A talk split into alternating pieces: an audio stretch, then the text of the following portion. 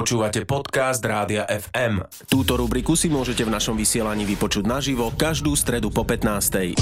Rubriku Na ceste FM vám prináša cestovná kancelária Victory Travel, expert na dobrodružstvo a exotiku. Na ceste FM. Vždy v stredy popoludní u nás v Rádiu FM a v Popo FM cestujeme a vítame tu Zuzku Čaprnkovú, ktorá pripravuje rubriku na ceste FM. Je tu aj dnes. Vítaj Zuzka. Ďakujem, ahojte. Ahoj. Ahoj. No a my sme to tuším, že ešte ani neprezratili, že kam sa teda dnes pôjde. Držali sme to ako Bobrika mlčania, myslíš? No, Bobrika mlčania, tak poďme ho prelomiť. Zuzka, kam sa vyberieme? Kam sa vyberieme? Vyberieme sa do Gruzínska, čo je možno taká celkom exotická krajina pre našinca, ale nie až tak ďaleko, ako by sa mohlo zdať. Z Tbilisi, uh, teda do Tbilisi sa dostanete z Viedne len za niečo viac ako 3 hodiny letu. No a zoberie nás tam Martin Sabo, ktorý je bývalý učiteľ geografie, uh, prepadol svojej cestovateľskej vášni a momentálne pracuje ako sprievodca. Tak poďme sa s ním pozrieť do Gruzinska. Gruzinsko je veľmi rozmanitá, pekná krajina je veľmi hornatá, je tam Kaukaz, čo vlastne, ak bereme, že Gruzinsko je čiastočne v Európe, tak je to jedno z najvyšších pohorí Európy, alebo najvyššie. Pokiaľ teda berieme, že v Ázii, tak je to vlastne veľké azijské pohorie, ktoré zabera veľkú časť krajiny, takže dá sa tam ísť do hôr a je to krajina s dlhou, bohatou históriou, takže tam veľa historických alebo kultúrnych pamiatok. Jedným z takých rysov krajiny sú aj starokresťanské kostoly, ktorých je v Gruzinsku naozaj veľa. Aká je atmosféra v týchto starých ich ramów, stałbach. Sú veľmi pôsobivé tie kostoly. Naozaj vidno, že sú staré, veľmi pekne zachovalé väčšina. Tam taká iná atmosféra ako u nás v Európe kostoloch. Nie som si úplne istý, že ako to nazve, ale naozaj to na vás tak silno pôsobí a tie kostolíky sú samozrejme iné. Gruzinci sú pravoslavní kresťania. Ako vyzerá taká tvoja ideálna trasa Gruzinskom? Kde by si začal a ako by si pokračoval? Určite by som začal v Tbilisi, v hlavnom meste. To mesto je taký tiež zaujímavý mix histórie a rôznych nových budov, nových štvrtí a historické centrum je také veľmi pekné, kompaktné, takže za jeden deň človek vie prejsť skoro celé to centrum, vie ísť na pevnosť nad mestom, odkiaľ je krásny výhľad nielen na centrum, ale aj širšie okolie Tbilisi. Takže vlastne už za deň, za dva vieme mať taký nejaký prvý dotyk s krajinou a potom je podľa mňa optimálne ísť pozrieť nejaký kláštor alebo už do hor. Ako ďaleko vlastne sú hory nejaké väčšie od hlavného mesta Tbilisi? O, napríklad oblasť Kazbegi pri gruzinsko-ruskej hranici je asi 3 až 4 hodiny autom od Tbilisi, ale prvé hory napríklad Gudauri, čo také už veľmi známe lyžiarske stredisko, sú okolo 2-2,5 hodín od hlavného mesta. V zime teda už si spomenul lyžiarske stredisko. Ako to tu vyzerá v lete? Dajú sa tu robiť nejaké pekné aj nenáročné turistiky? V lete tých možností v Gruzinsku naozaj veľmi veľa, či na úplne ľahkú, nenáročnú turistiku, len malé prechádzky, alebo turistiku na pol dňa. Rovnako sa tu dajú robiť celodenné túry alebo viacňové prechody, či už s veľkým batohom, alebo viacňové prechody, že človek spí u domácich v nejakých dedinkách. Ty si absolvoval nejaký takýto viacdňový prechod gruzinskými kopcami? Áno, napríklad taký najznámejší je z mestečka Mestia do Užguli, je to v oblasti oblasti Svanetia. Tam sa nachádza po ceste veľa starých veží, ktoré sú vlastne jeden zo symbolov oblasti, takže je to tak pekné, že vidíte nejaké políčka, dedinky staré s týmito vežami a teda široko ďaleko na okolo výhľady na vysoké vrchy Kaukazu. Skoro väčšina cestovateľov, ktorí idú do Gruzínska, robia tento trek, túto trasu. Je to štvorňový trek a každý deň spíte práve v dedinke po ceste u domácich a je to také veľmi pekné, že cez deň máte výhľady na hory a vždy večer ráno mať takú tú pohostinnú gruzinskú atmosféru. A akí sú Gruzinci? Naozaj sú takí milí a príjemní, ako sa o nich hovorí? Zvyčajne sú milí, vedia byť aj veľmi prchkí, vedia sa aj veľmi rýchlo na niečo naštvať a vedia byť aj výbušní, takže nie je to, že len milí ale čo sa týka ich pohostinnosti na ubytovaniach, hlavne keď už niekde chodíte opakovane, tak oni si tých hostí naozaj veľmi vážia, dávajú to najavo a snažia sa starať, snažia sa veľmi dať najavo, že čo všetko majú, čo môžu ponúknuť, takže tá pohostinnosť v týchto prípadoch je naozaj veľmi pekná. S pohostinnosťou už trošku načrtáme aj tému jedla a v Gruzinsku je to jedlo výborné. Čo také najlepšie si v Gruzinsku ochutnal? V Gruzinsku je to jedlo naozaj skvelé Ja mám najradšej asi šašliky, čo sú také tie gruzínske barbecue, ktoré robia skoro všade na všetky možné spôsoby. Mám rada aj kinkali, čo sú také nazvime to gruzínske pyrohy, ktoré robia buď o, so zemiakmi alebo s mesom a veľa rôznych jediel s pečeným mesom, veľmi zaujímavé rôzne polievky napríklad. A Gruzinsko je preslavené svojim vínom. Dajú sa tu robiť aj nejaké výlety po viniciach? Gruzinsko hovorí o sebe, že jedno z krajín z pravlasti vína, hovoria to o sebe aj Gruzinci, aj Arméni a vlastne na každom rohu viete kúpiť dobré víno a je tu niekoľko oblastí, kde sa robia rôzne ochutnávky.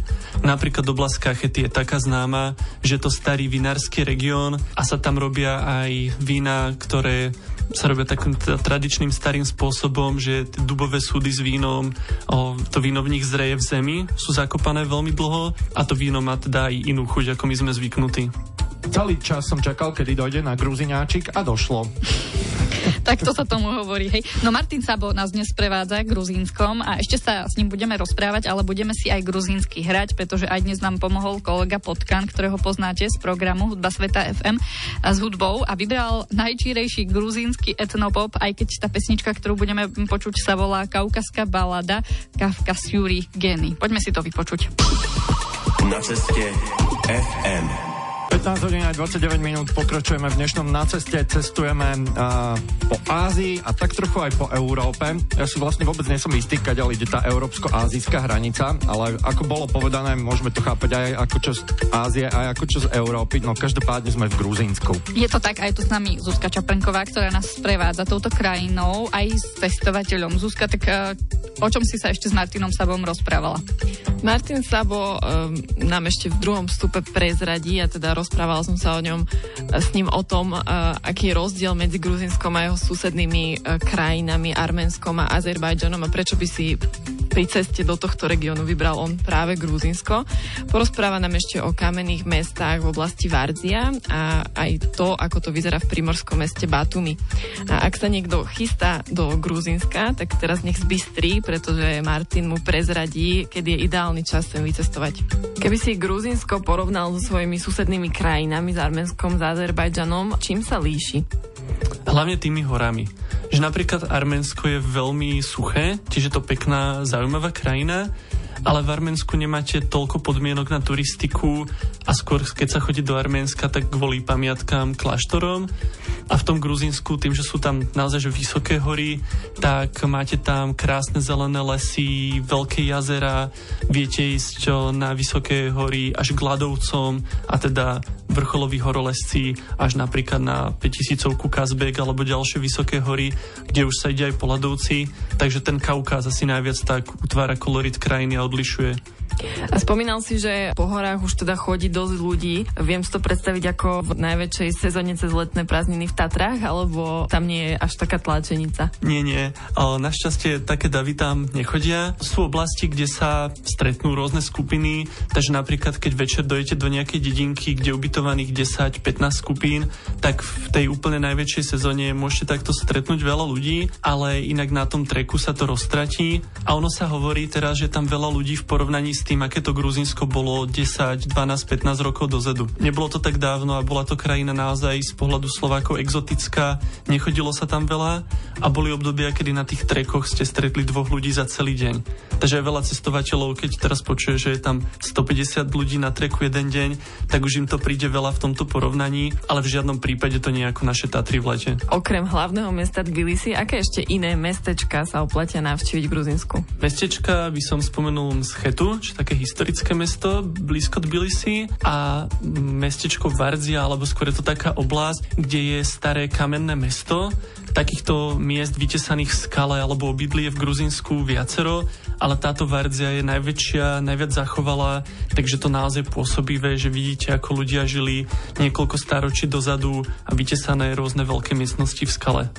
Gruzinsko má aj nejaký kus pobrežia pri Čiernom mori. Ako to tu vyzerá? Je to taká plážovačka alebo skôr nie? Nie sú to úplne také pláže, aspoň tie, ktoré ja som zatiaľ videl, ako niekde na Sardínii, také tie o, európske. Ale je to práve fajn v tom, že pokiaľ niekto straví v Gruzinsku dva týždne v horách, pokiaľ to máte tak poňaté, že ťažká turistika, tak potom je veľmi príjemné ten deň dva stráviť pri mori. Ja som takto bol dvakrát v Batumi, ktoré je jedno z väčších miest na západe Gruzinska a tam priamo v meste sú veľké pláže a okolo tých pláží je väčšinou tak nejaký bulvár, čiže dá sa tam tráviť čas pri mori, dá sa tam plávať. Je to možno až také gíčovité. Napríklad v tom Batumi sú postavené kopie rôznych svetoznámych budov, také zmenšeniny, všetko je to, to vysvietené. Nie je to možno krajina, kde by som išiel len na týždeň alebo dva k moru, ale pokiaľ strávite týždeň dva cestovaním, nemusí to byť v horách po Gruzínsku, tak ten deň dva pri mori má niečo do seba. Kedy ty si myslíš, že je taký ideálny čas vycestovať e, do Gruzínska? Ak do hôr, tak júl august, prípadne jún, september. Vtedy v júni, septembri v tých horách je menej turistov, takže z tohto pohľadu je to optimálne, ale keby som vyslovene, že podľa počasia toho, aby boli dlhé dni, tak júl a august sú úplne najlepšie. A čo sa týka miest, pamiatok, tak pokojne od maja do oktobra je to Gruzinsko naozaj veľmi príjemné. Aj keby niekto išiel k moru ešte napríklad do Batumi alebo chodiť po mestách ako je Tbilisi, Kutajsi, tak tam aj v týchto mesiacoch okolo leta určite.